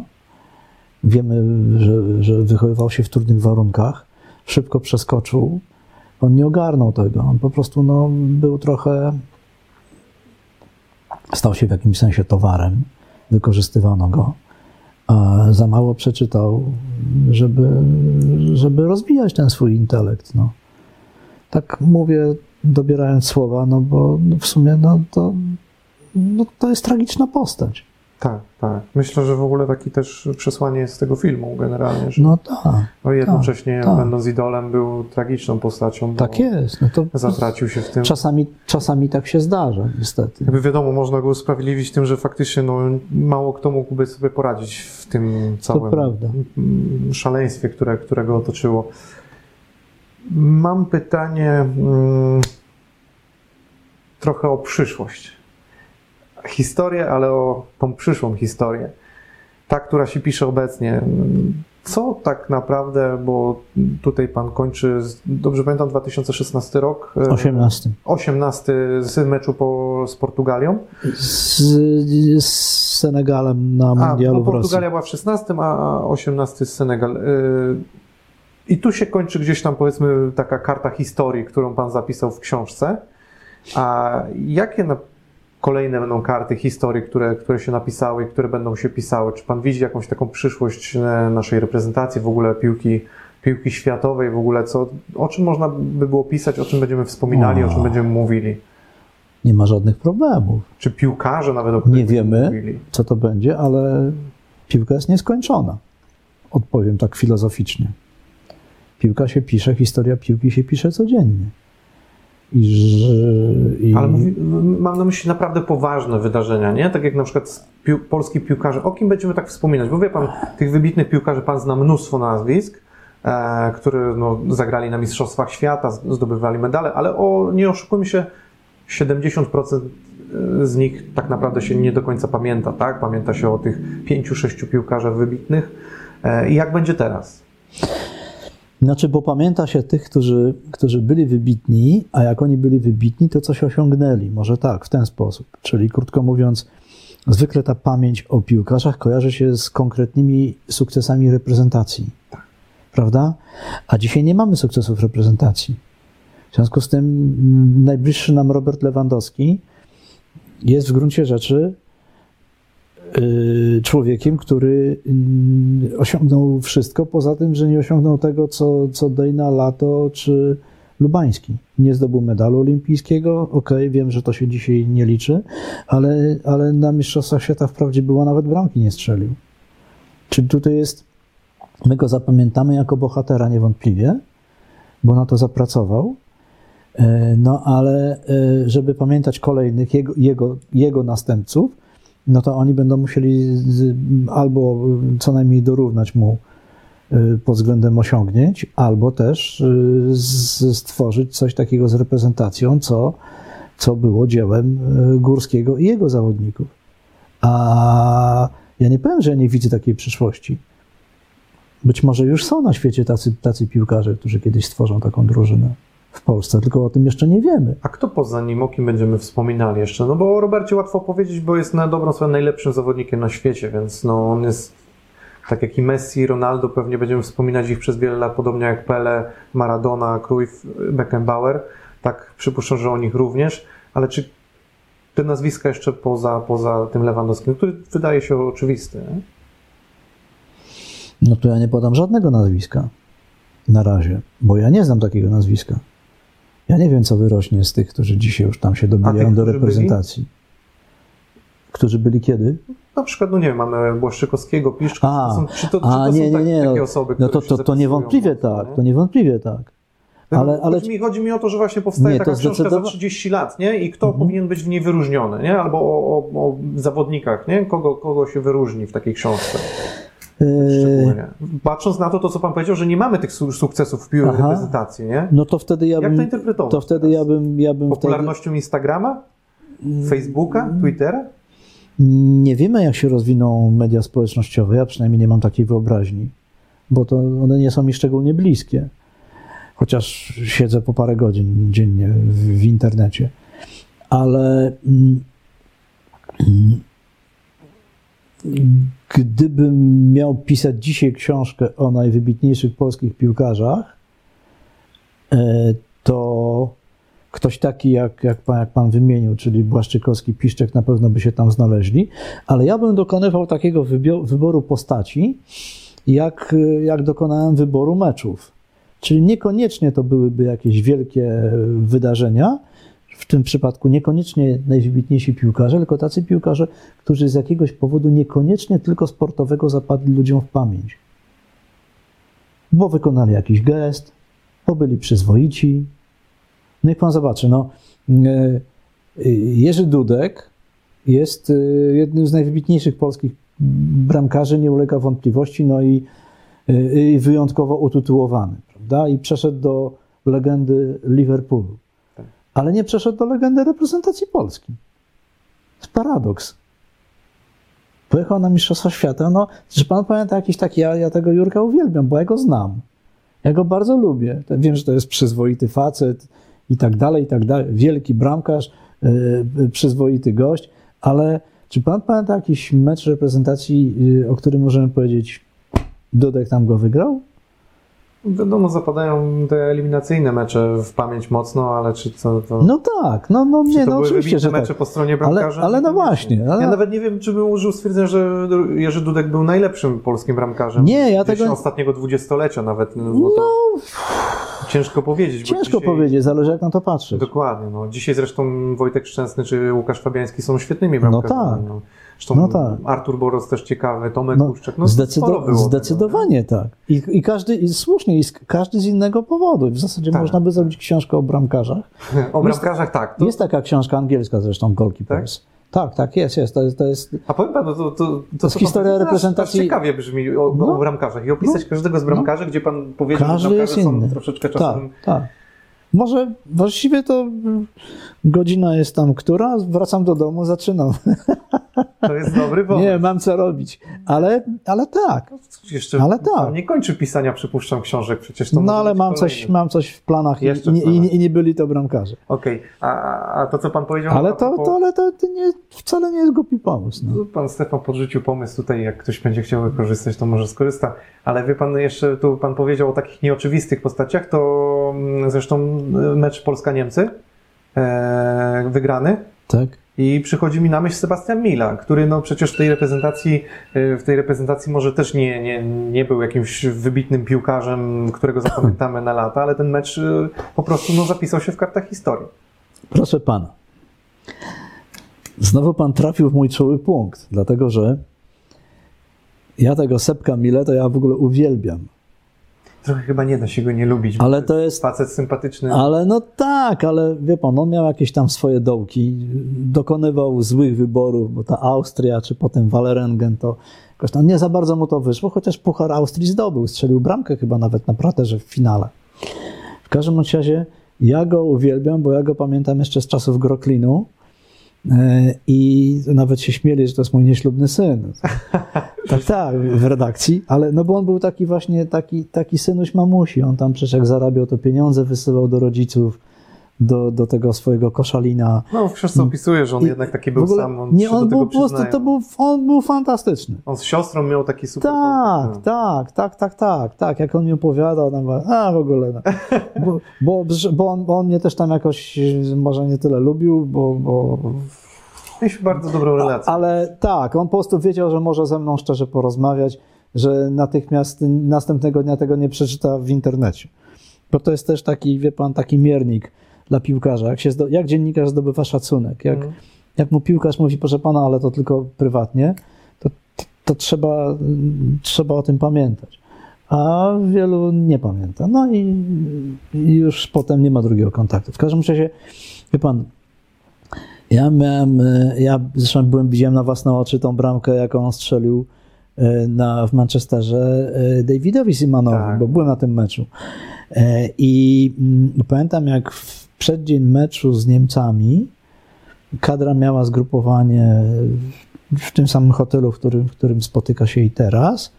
To są takie peryferie Warszawy. Mm, I z, jeszcze wtedy można było z piłkarzami rozmawiać, teraz to się wszystko skończyło nie ze względu na pandemię, tylko jakieś idiotyczne obyczaje, niestety panujące w całym świecie, że tak naprawdę człowiek jedzie, dziennikarz jedzie, nie ma, nie ma kontaktu poza, poza, mm, poza konferencjami. Słyszy tylko. No, tam w Mixzona to jest po, po, to jest po, to jest po meczu. To w ogóle na te konferencje to też. I dochodzi do sytuacji paradoksalnych, że ja idę na zgrupowanie, jak chcę pogadać z piłkarzem, to dzwonię do niego. I my się widzimy i rozmawiam przez komórkę, widząc się. To jest nienormalne. No, w każdym razie wtedy było tak przed tym meczem z Niemcami, że no, obskoczyli ci moi koledzy, wszystkich piłkarzy, którzy chcieli rozmawiać, a ja się nie lubię pchać. I myślę sobie, a ja pogadam z Sepkiem Milą. I ja poszedłem sobie do tego Sepka, usiedliśmy, gadaliśmy sobie sami, a potem koleś mi mówi, jeden bardzo znany, ty po co ty z nim rozmawiasz? Proszę, jutro nawet nie powącha, nawet nie powącha boiska. Dobra. Ja miałem jakąś taką irracjonalną wiarę. Piłkarz to czuje, że ma wsparcie. Ja już wielokrotnie się o tym przekonałem, dobrze na tym wychodziłem. Bo piłkarz kończył karierę, stawał się trenerem i on pamiętał, jakie miał ze mną relacje. To naprawdę, to, to się opłaca się być przyzwoitym. W każdym razie, wie pan, stało się, co się stało. E, ja czekam w Migzonie na Stadionie Narodowym po meczu i byłem tak stałem jako jeden z pierwszych, czyli byłem sam, nie było obok mnie nikogo. Wychodzi Sebek, wywiad się ukazał w gazecie w dniu meczu w Rzepie. Wychodzi Sebek, widzi mnie, tam jest bariera ta metalowa i rzuca mi się na szyję. Ja jemu się rzucam, między nami jest ta bariera, on płacze, a mnie niedużo trzeba. Ojej. To był najszczęśliwszy moment w jego życiu. Jeszcze, jeszcze pamiętam, jak on mi opowiada, mówi, wie pan, przecież ja grałem w pierwszym meczu na tym stadionie z Portugalią. Wszedł na minutę czy coś. Mówię, Boże, żeby tu kiedyś wrócić, żeby tutaj się jakoś tam pokazać. I nagle ja strzelam bramkę Niemcom i to jest bramka zwycięska. Wie pan, i po prostu dzielenie się radością z, z człowiekiem, o którym wiem, że jest przeporządny, sympatyczny, powszechnie lubiany, a jednocześnie odsunięty jak gdyby na bok i czasami on to, że był lubiany, to, to, to czasami działało przeciwko niemu. Nie, to, to, to tam ten, te, to dzieciak, nie, to, to potrzeba walczaka, tu tego. No nie. I to po prostu, i ja tego, on tego nie zapomni, i ja tego nie zapomnę. I to jest fajne. Super. I to no. samo jest, to samo jest z Kubą Błaszczykowskim.